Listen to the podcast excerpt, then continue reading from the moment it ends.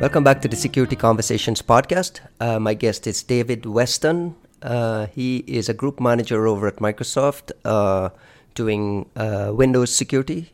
Uh, he runs two teams over there uh, the Windows Microsoft device security for Core OS. And he also manages the offensive security research team, which is kind of like a red team at Microsoft doing um, simulated hacking attacks against the products. Did I get that right? Yep, that's correct. Uh, David, how did you get into security? I always, I'm always interested and fascinated by people's um, kind of path into yeah, the security industry. When you were in high school, heading into college with all these fantastic dreams, what were those dreams? Yeah, so mine's pretty simple. I watched war games when I was about six years old. Um, I'm kind of old, so I was back in the 80s. Um, I actually had access through my dad to to things like uh, VAX mainframes and and early Sun OS. So I saw war games, and, and basically by five, six years old, I knew I wanted to do computer security. That was it. Really?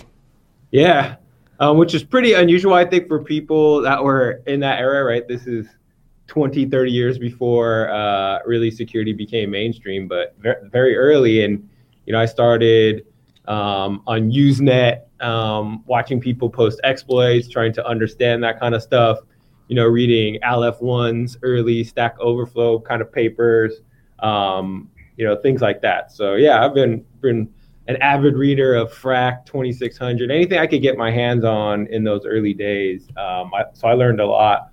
Through... Were you always were you always a math uh, smart kid, um, inclined towards math uh, in grade school, early days?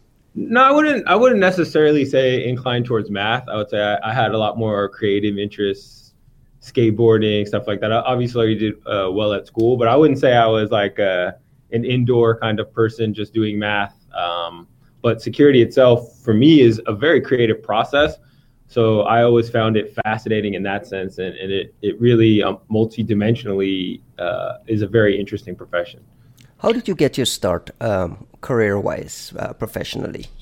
Um, you know, I uh, came out of school. Um, uh, did kind of the I would say the standard, found a, a systems engineering kind of position um, in a, a government contractor, and you know I, I, would say in most companies in those days, if you gravitated towards security, people were happy to let you work on it because it was not the type of position that a lot of people would look at and say there's tons of career growth, you know, in those early right or job security. I had the same experience as a journalist. Uh, security was kind of dumped on me because I was the newest, youngest uh, rookie on the team, and no one wanted to do it. And and you know, it turned out to be the best thing that ever happened to me. And I'm hearing these stories a lot uh, from folks as well. Uh, and and you, how did you start out?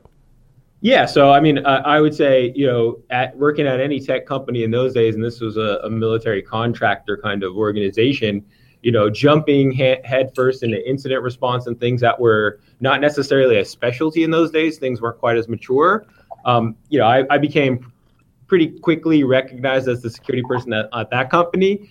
Uh, and then I started to jump around to various uh, other companies in, in that realm.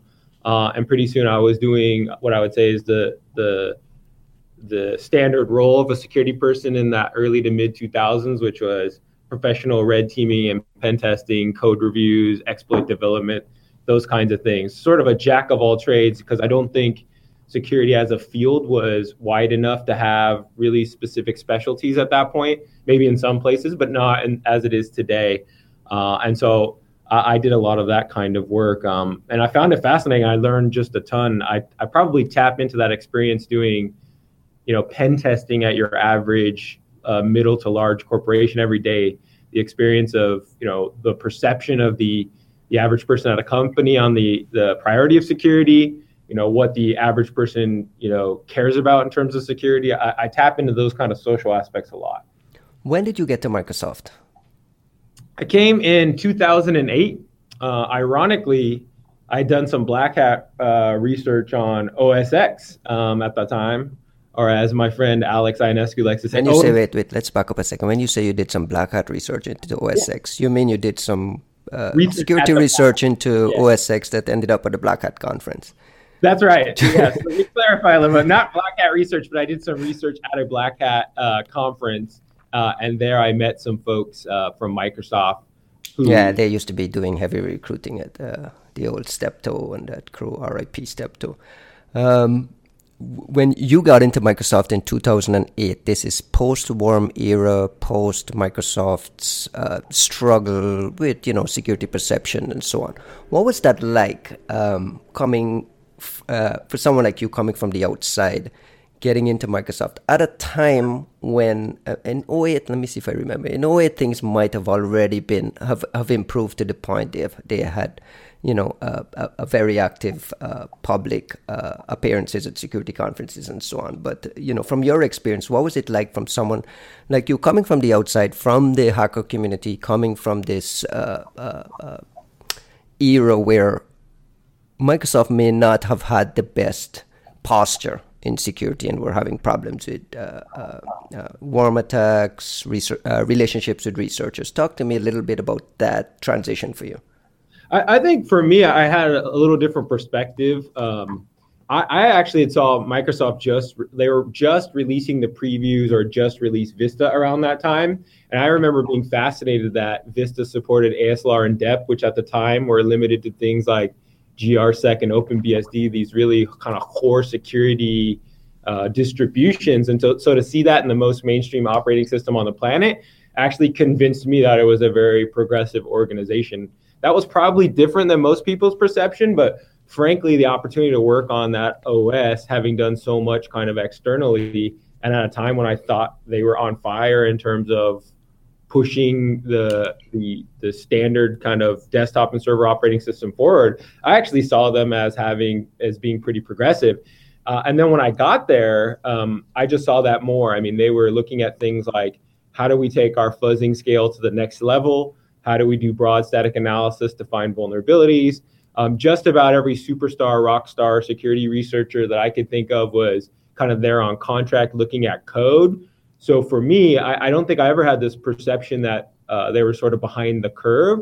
You know, Microsoft when I got there looked like the place to be in terms of security, uh, and a lot of that is because um, internally, we uh, I don't think we were necessarily showing everything that was happening. We're not as necessarily as transparent or as mature as we are now in terms of exposing to the world and our specifically our customers what we're doing. But internally, uh, you know, I, I couldn't have been more excited and frankly just intimidated by the level of skills uh, and experience that were inside the company at that time. It was really an exciting place to be.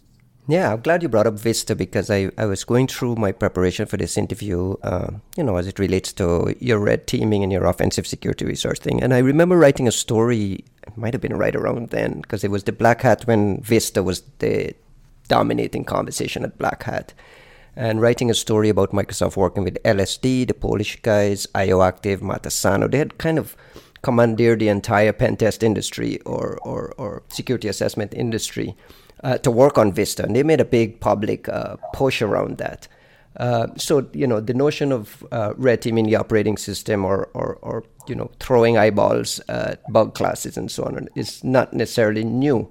What is uh, new? Uh, what exactly does your team do do you know on a regular basis and talk about you know the priorities for this red teaming offensive security research operation yeah so I, I, think the first thing i'll say is this concept of red teaming is a little bit overloaded in the sense that it can mean anything from you know, I'm doing a network. Well, let's define it before we get into it. Let's define it because red team, in the traditional sense, is a company hires uh, uh, an outside hacking group. They set what they call trophies. I want you to get into the CEO's email. I want you to take uh, control of this mail server. I want you to have X. I want you guys to attempt to have these trophies. And at the end of the engagement, you kind of produce a report saying, I was able to do this. This is how I did it. Uh, it's kind of a, a, a traditional simulated uh, uh, hacking attack. From your perspective, is that a clean definition? And how do you define what you were doing as it relates to the concept of red teaming? Yeah, I think that's a clean definition. I would add that for me, the key ingredient of red teaming is the adversarial mindset that you're simulating an adversary, which is you're uh, expressing intent or you're building and deploying attacks um, to achieve an objective, which might be simulating access to data. Um, in the case of the client side, it could be getting elevation of privilege on the device. But I think that component of saying, I have an objective to achieve and I'm going to document the methods and means I did that, and particularly any data that could be useful in defense is critical. I do think it's overloaded to cover things like vulner- general scalable vulnerability discovery and things that would be traditionally assigned to the secure development um, lifecycle. Um, and that's where I think it gets a bit muddied. So to be clear, you know, Microsoft has invested heavily in securing products uh, really for a very long time now. Um, and so the red team, I think, and, and what my team brings that's uh, a little more uh, new or innovative is the adversarial mindset to vulnerability discovery and exploit development. That is a component that wasn't necessarily pervasive in the strategy previously. That's really interesting. Um, you also have a significant advantage in that the, the telemetry data that you have is just oh god it might i might describe it as overwhelming in terms of uh, what you're getting out of defender uh, on the consumer side defender AP, atp on the uh, on the enterprise side uh, all the telemetry from uh, your cloud deployments azure i'm guessing that plays into what you're mining and looking at um, talk to me about that part of it. What like some of the real advantages that you have that you can actually,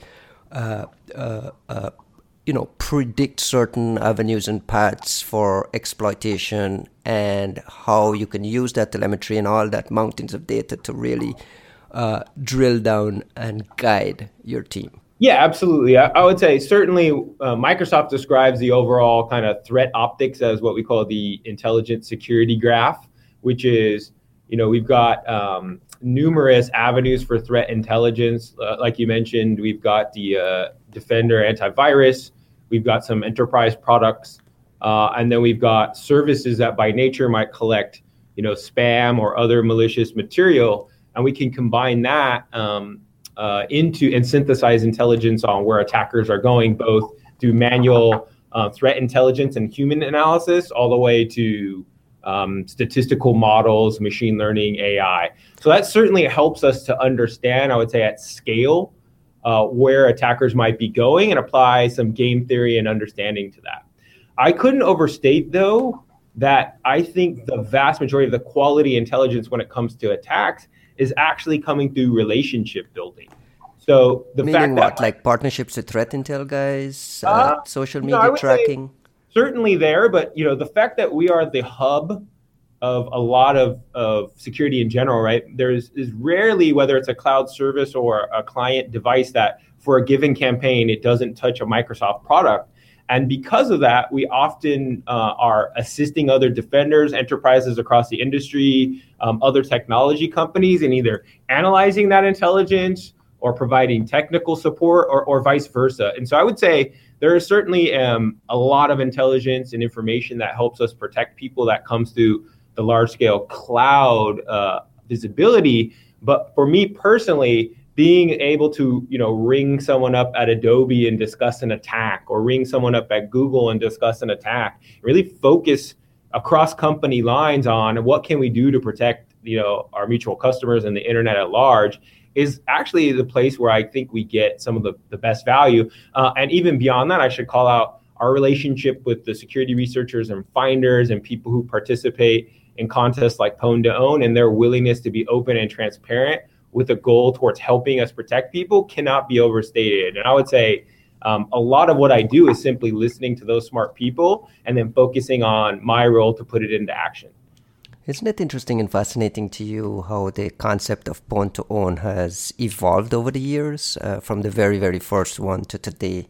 And and, and I want to get into this a little bit later with like the you know where is Windows going from a security perspective, but it's really interesting to me. I covered the very first Pwn2Own when Dino um, uh, uh, did his MacBook hijack all the way through Charlie Miller and all the, those fun days in Vancouver, and you know, in the very very early days, I remember how much Microsoft frowned on the whole concept of bug bounties or these kind of Pwn2Own contests. It's really uh, interesting to look at the evolution of Microsoft specifically and the industry as a whole towards this acceptance of offensive guys pounding at your stuff and and and the the mindset that you know what this is for the greater good. This is for uh, you know, this pushes security forward, and I think that's you know something Microsoft uh, should hold their heads high. What has been your experience? And you know, it segs into my earlier question about someone coming from the outside to the inside. Did you have any sort of uh, perspective or perception uh, issues around you know how your work might be viewed? Uh, at a company at the time in 2008 when you joined at the time it, it you know it had already changed dramatically but yeah yeah, I would say there was there is a definitely visible evolution in Microsoft in the 10 years or so I've been here. When I first came here, I think we were really focused on scaling out security efforts and integrating it deeply into the engineering process. And I'll explain what I meant by that. We very methodically, you know, when we started, say, the design of Windows 7, uh, when people are sort of writing their design specifications for the features we're going to produce, you know, we'd be deeply engaged in what I would call the very the traditional threat modeling, where we're doing diagrams and having deep discussions on how to improve the design. Uh, and then we went in sort of a waterfall model to, you know, writing tests and fuzzers and running those on as many machines we could at the time. You know, these large scale fuzzing labs. Um, doing things with static analysis, et cetera. And I think our mentality at the time was if we focus enough, we can find all of the vulnerabilities uh, before we ship the product. Uh, and while I, I definitely think uh, we've got to continue to do that process, I think what we learned over time is that's not sufficient. You could you can get an A plus on your security reviews. You could sp- spare no expense and no resource in having the best people look at your code, the best tools, the largest fuzzing lab but it only takes one, two, three, four bugs for you to miss, which is an inevitability, I think, statistically, to have the opportunity for real world attackers to exploit your platform and impact customers. So I think if there was one thing I think we learned over time is the idea that we are going to pro- be able to simply proactively secure all of our code before it reaches customers. It, it, you know, I, I think that idea um, is that that's no longer sufficient. And so what we did over time is we started to bring in things like you mentioned, telemetry and threat intelligence to to help us understand how our platform's actually being attacked in the wild after we've attempted to secure it. And that channel, what happens after we ship the product, uh, and the security we do after we ship the product has become really critical. Uh, and so the evolution I've seen is uh, basically complementing the proactive security efforts with uh, bounty programs and outside influence. Uh, but most importantly for me, and I think where, where it comes into play is designing the platform to be assume that someone will find a bug, assume that someone will attempt to exploit it, and start our defensive thinking and our designs from there. So assume you have a, code execution vulnerability. What can we do there? Can we stop you from using techniques that would allow you to get arbitrary code execution? If you get arbitrary code execution, can we invest enough in containment, isolation, and sandboxing to make that less useful, of less utility to this attacker? And if you escape the sandbox, what can we do in the operating system with things like virtualization based security to actually secure the assets and the, the ultimate goal of the attacker uh, and make that more difficult? And I think that's where red teaming comes in, along with that external influence and threat intelligence, is to figure out what happens after the bug and, and what can we do to secure it. And the idea is to do this proactively, so you're shipping these hardening um, uh, mitigations, uh, uh, you know, along the way, and not just as a responsive nature to something coming in through the MSRC or through one of these te- telemetry uh, portions. That's, uh, as I understand it, that's the, the the big win and the goal for you is to ship, uh, to be able to ship mitigations proactively, exactly. having looked at everything else. Absolutely, I think about five years ago we were really, really focused, and this was even new at the time, on taking all of the data sets externally coming through telemetry, coming through partner reports, and categorizing them. I always call this like the zoology of exploitation. So, you know, I might connect with friends at Adobe and we might categorize for the last, you know, 20 zero days, what was the technique used? Did they target the length field in the vector array? Uh, what could we do about disrupting that technique if it's ubiquitous across the board? And if we disrupt this technique by putting in a mitigation, what will be the impact to the attackers? Will they have to rewrite their frameworks? What will that cost be? So a lot of what we were doing was this zoology of very pedantically categorizing everything about the kind of corpus of exploits in the wild. What are the favored bug classes? Is it use after free or is it, you know, heap corruption? Mm-hmm. What is the techniques involved? Is it most often ROP or are they going for read write? Um, how is ASLR impacting this, et cetera, et cetera? And we would use that to say, hey, if we did this mitigation, it would break about 80 to 90% of the exploits out there, for example. And that's what we would focus on. But as you pointed out, using that approach, although it's incredibly valuable on its own, is not very proactive. It doesn't stop the attack one, right? It, it simply atta- uh, stops future attacks. And I think ultimately our customers expect more out of us. And that's why we've evolved the strategy to include proactive measures as well. And I imagine there's a big uh, SDL component to what you do as well, which is this feedback loop to the developers to uh, get their education up um, in this this loop of uh, communication. I mean, that's what the as the SDL was positioned back in the day, that was the idea uh, that security uh, lessons kind of fed information back to developers uh, for future products or whatever it is. Absolutely. I think I would say that there's two components to the strategy that is limit the number of bugs and bug classes that are even available to attackers.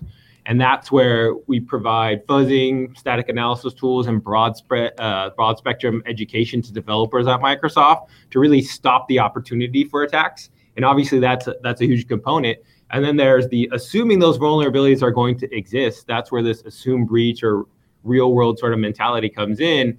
What can we do to harden the platform so that those bugs are less impactful and hopefully not exploited at all? And I think in the data sets we've shared at recent conferences, you can see the actual number of bugs being fixed and reported to Microsoft is actually going up fairly. Yeah, the CV numbers are climbing, but uh, exploitation of those bugs within the 30-day window that we've talked about, uh, that we that the industry kind of measures things against, is declining. I mean, that those that the raw data shows that.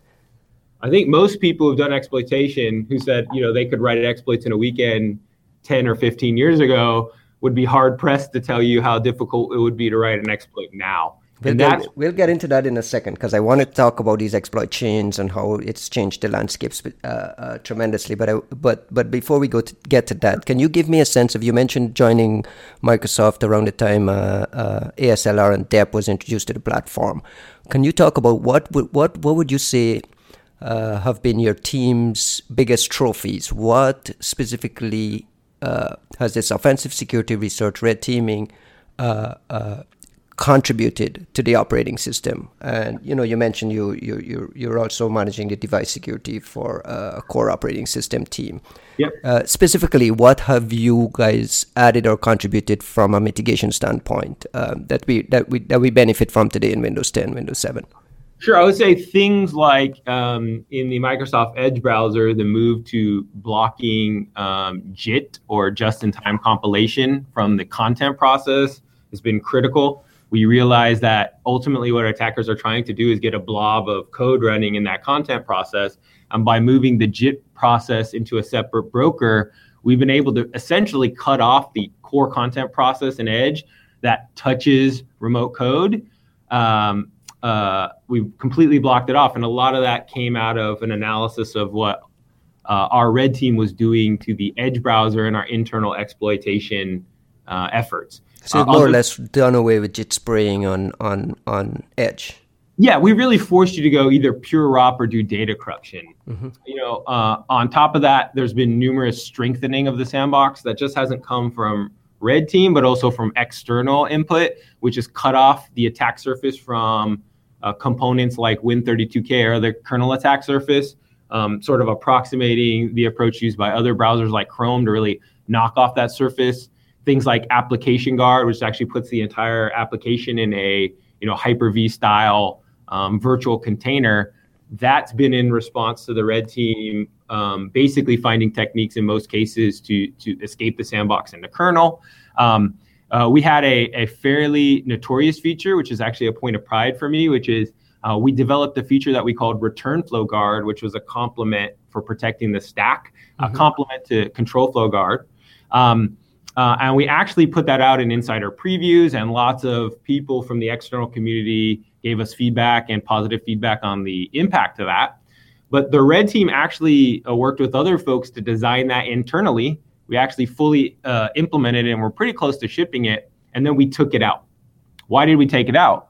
Well, red team was continuously attacking uh, uh, this feature and actually eventually found what I would call, characterize as a design flaw Mm-hmm. Uh, and I would say that you know, in a more immature environment, folks would have said, "Let's just ship it anyways." And we'll deal with it in a in an update down the road. That's right. We'll fix it maybe at some point in the future. And I think what we have been able to do is mature through our processes. We could see through essentially game theory and development here, like we're never going to be able to cl- close this off completely. So let's not drive the performance uh, cost up of the of the platform. Let's not spend the resources that are required to maintain this thing. Let's just take it out. And to me, the fact that we introduced something and then we're not hesitant about saying we broke it and we're now taking it out before it ever was touched by an external person is the best demonstration I can say of our capabilities at this point. And maturity. I mean, it's it's it's not easy to make those decisions. I imagine it. You know, I imagine the people who built it and were proud of it were um, can't be entirely happy. But the level of maturity at an organization that Microsoft affords that allows you to say, you know what, it doesn't. It's not worth the risk. That's right. That's so right. now, based on all of this, we we're moving towards uh, security research uh, and. Um, attacker activity aimed at defeating these mitigations. That's the next step, just jumping over these boundaries. Uh, yeah. Whether you can get out of a sandbox or defeat control flow guard or whatever it is, that's where we're heading next. We're, uh, uh, you know, I mentioned earlier going to the first Pwn2Own and watching uh, Charlie and Dino uh, hack into MacBooks uh, at a time when they were, you know, there was no code signing, no sandbox. It was a straight right to exploit uh, get a reliable exploit working, and it's game over. Today, you go to Pwn2Own, and the Chinese guys have to chain four and five uh, vulnerabilities together and do all kinds of magic uh, to get a reliable exploit. That's what the landscape looks like today. However, there isn't a day I can I can open a security news site and not see a breach or some sort of compromise or someone else getting owned how do you help me help me understand as a as a dumb outsider help me understand how things are so much harder to exploit and it's it's documented and, and the data shows that. But at the same time people are getting popped daily. I think there's it's there are obviously uh, there are multiple vectors to achieve an objective, and I think that's where full spectrum red teaming really provides the value.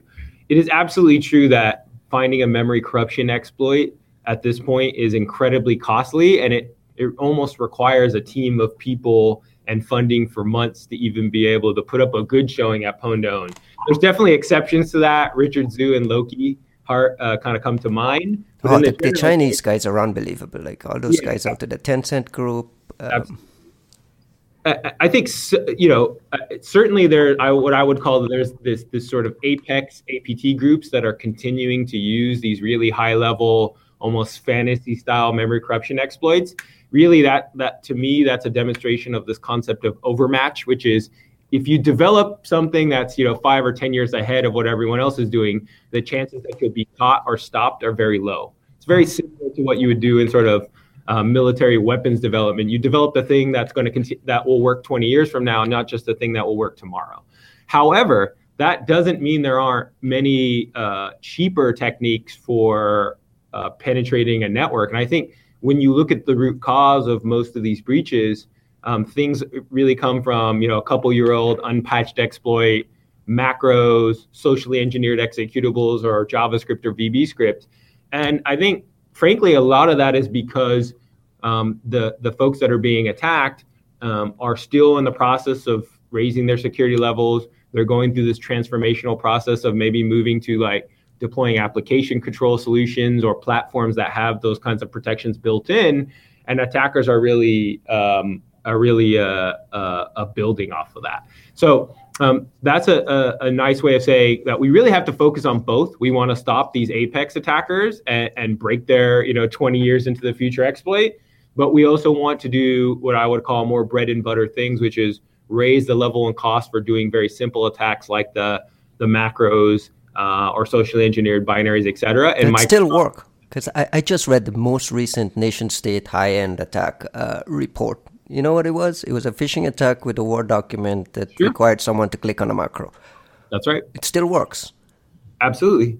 Uh, and you chalk that up to just user education issue, or are there are there security tools? I think uh, uh, let's let's think about it from a defender's perspective. We're never going to educate our users not to click on dumb shit because they all do. We all do. People click on videos and they want to see Britney Spears naked or whatever it is. Uh, from a defender's perspective, how do you defend against just those very basic things that doesn't require a lot of chaining and exploitation and for me, it's really twofold. One is giving the the enterprises tools for uh, balancing the business trade offs uh, with the security impact. For example, um, there you know macros in Word documents is really a critical part of many many businesses in the Fortune 500 out there. I've seen you know oil platforms develop on macros, and the reason you know things like Microsoft Office are popular is they're incredibly useful for productivity. So, um, you know, I, I, hear sort of naive suggestions like just kill macros. The reality is it's not. We, it's not really ideal. Right. Right. So enterprises would like to get the security, but they can't simply stop doing what they do that makes them productive.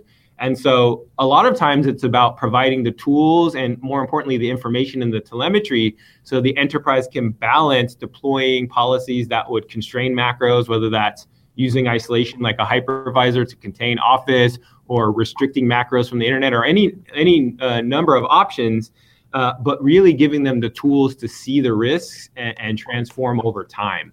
Uh, I think that is critical, uh, and unfortunately, that is just not simple. That's not an overnight thing, but there's rarely, uh, you know, an enterprise I talk to who isn't, you know, considering that. And for folks who who are ready to take transformation today, there are devices like 10s that are protected from macros out of the box.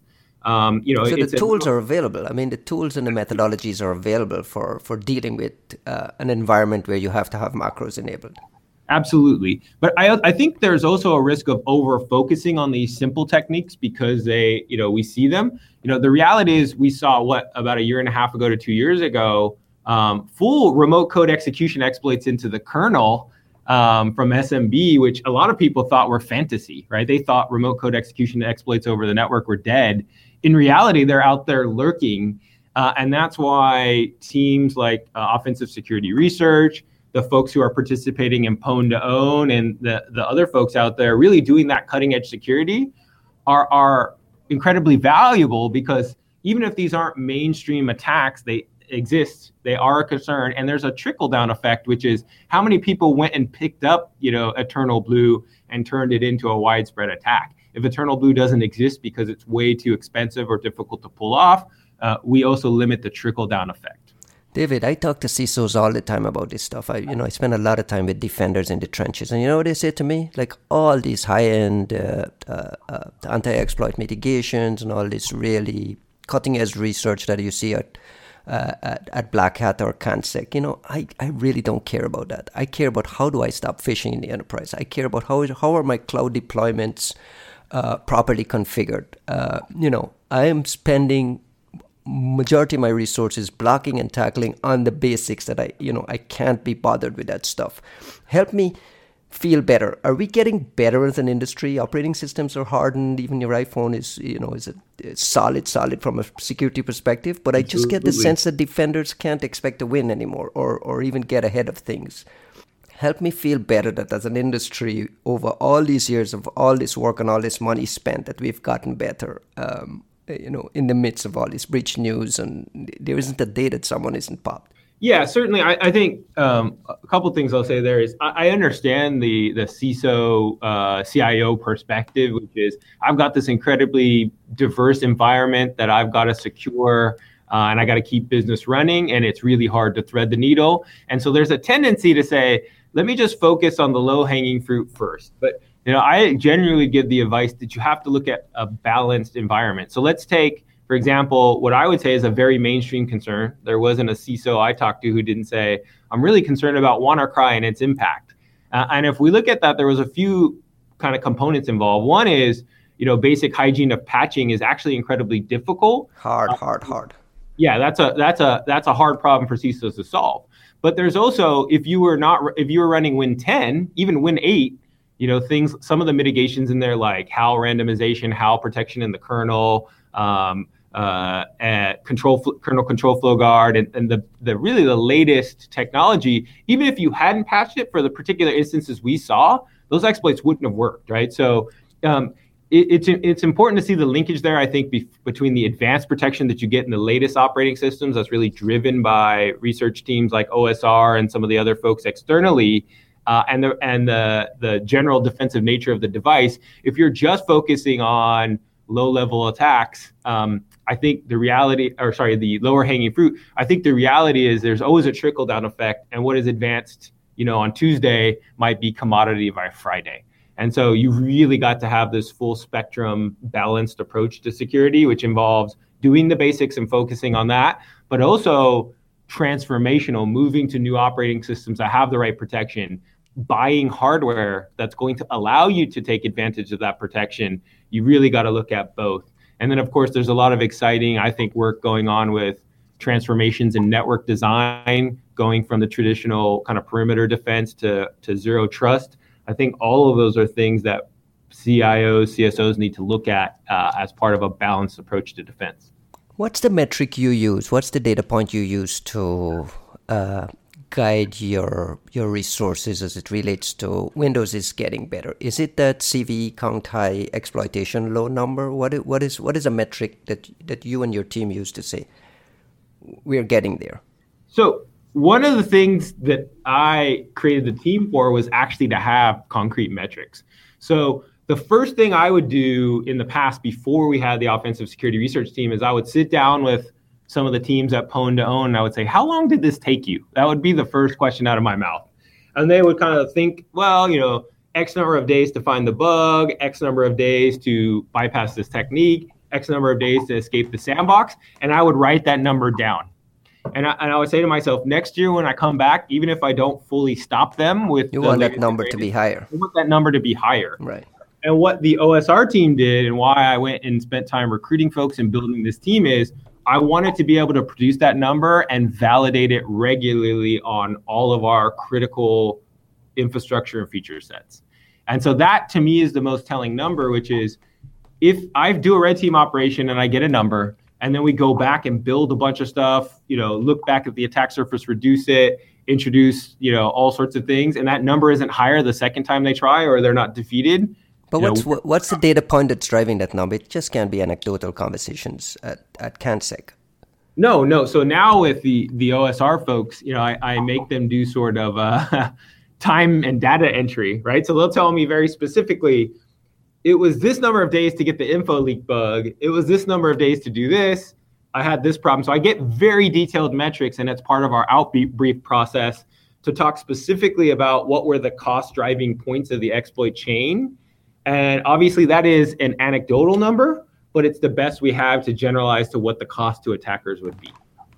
But for a critical security feature like the hypervisor, that number needs to be astronomical, or we've got you know challenges securing uh, critical assets. And that number, uh, I know your colleague John Lambert did a talk recently, which was focused heavily on this. You know, not just raising the bar, but raising the cost for attackers, expanding time to uh, uh uh, expanding the the uh, just just the overall cost to the attacker. Just when you look at, at things over, let's say the last five years, has that number gotten higher? Are you comfortable with where that number is? Are you comfortable with where your metric is?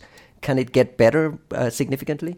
So I think the truth is that number oscillates, and the reason it oscillates is defense gets better, better, better to a point, and then offense has a breakthrough, and that number drops. And then defense really focuses on what was the technique that led them to a breakthrough. And that number tr- uh, starts to go up again, and then there's a breakthrough. And so the reality is that kind of baseline ambient number needs to go high. But we're constantly in a state of peaks and valleys. Um, and a lot of that, I think, is uh, is based on uh, defense needing to invest more in in breakthroughs. I don't think I think defense is too often being led by the latest breach or the latest technique.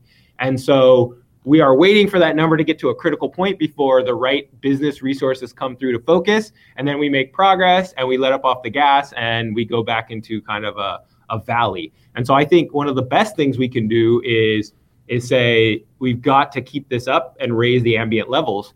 Uh, and I would say another objective metric that demonstrates to your, to your to your question that I think we are going up is you know the cost of an exploit is rising astronomically. I've seen just recently from uh, firms like Zerodium and others. I mean, we're at a couple million dollars for an iPhone exploit.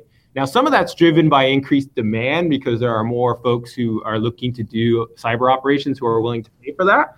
But a lot of it has to do with just the resources that are required. And so looking at those numbers goes up gives me a you know an aggregate confidence that as defenders, at least in the memory corruption space, we're really we're really we're really driving the cost up. And as a artifact of that, we are limiting the number of folks who actually have this capability. Can I tell you what the metric I use? Sure. The metric I use from an outsider, kind of from a journalism perspective, as a as a as a someone who's just watching on, is have you noticed that all the stunt hacks and all the, the major news stories around offensive security research is now moving like towards embedded devices and cars and, and sure. IoT? And we, we're no longer seeing any of these on modern operating systems. Uh, why? Where did these 24 year olds go that who used to show up at uh, Nils, who used to show up at CanSec West and just pop everything, hit all three browsers in one day and leave? Like, they haven't disappeared uh, it's obvious that it's gotten so much harder with all these investments. You know, Chrome going the sandbox, even in like the sandbox tab model, where you re- you really need a bunch of additional exploits to break out of sandboxes. Just anecdotally looking at where offensive stunt kind of big big high headline research is going is away from the modern operating system and, and onto IoT. So I think that's a you know a testament to all the work that's been done. Yeah, I agree. I agree. It's it's it's a lot of those uh, category devices are simpler, but the context is still interesting, right? Hacking something without the latest mitigations and unpatch, but that's running critical infrastructure is always, I think, going to raise eyebrows and concerns and, and, and draw some attention as it should. Where is Windows going from a security perspective? Uh, I know code signing is coming. You're going to tie everything to a Windows store. Obviously, it's going to change the landscape for, for attackers. Uh, where do you see uh, attackers targeting Microsoft moving forward? If if this trend hold, if this trend holds, and and you've you you know you continue to uh, incrementally raise this bar and raise this cost. So I think the hypervisor is the new sandbox. Um, attackers are going lower and lower into the operating system stack, into device and firmware, because that's the place defenders are not.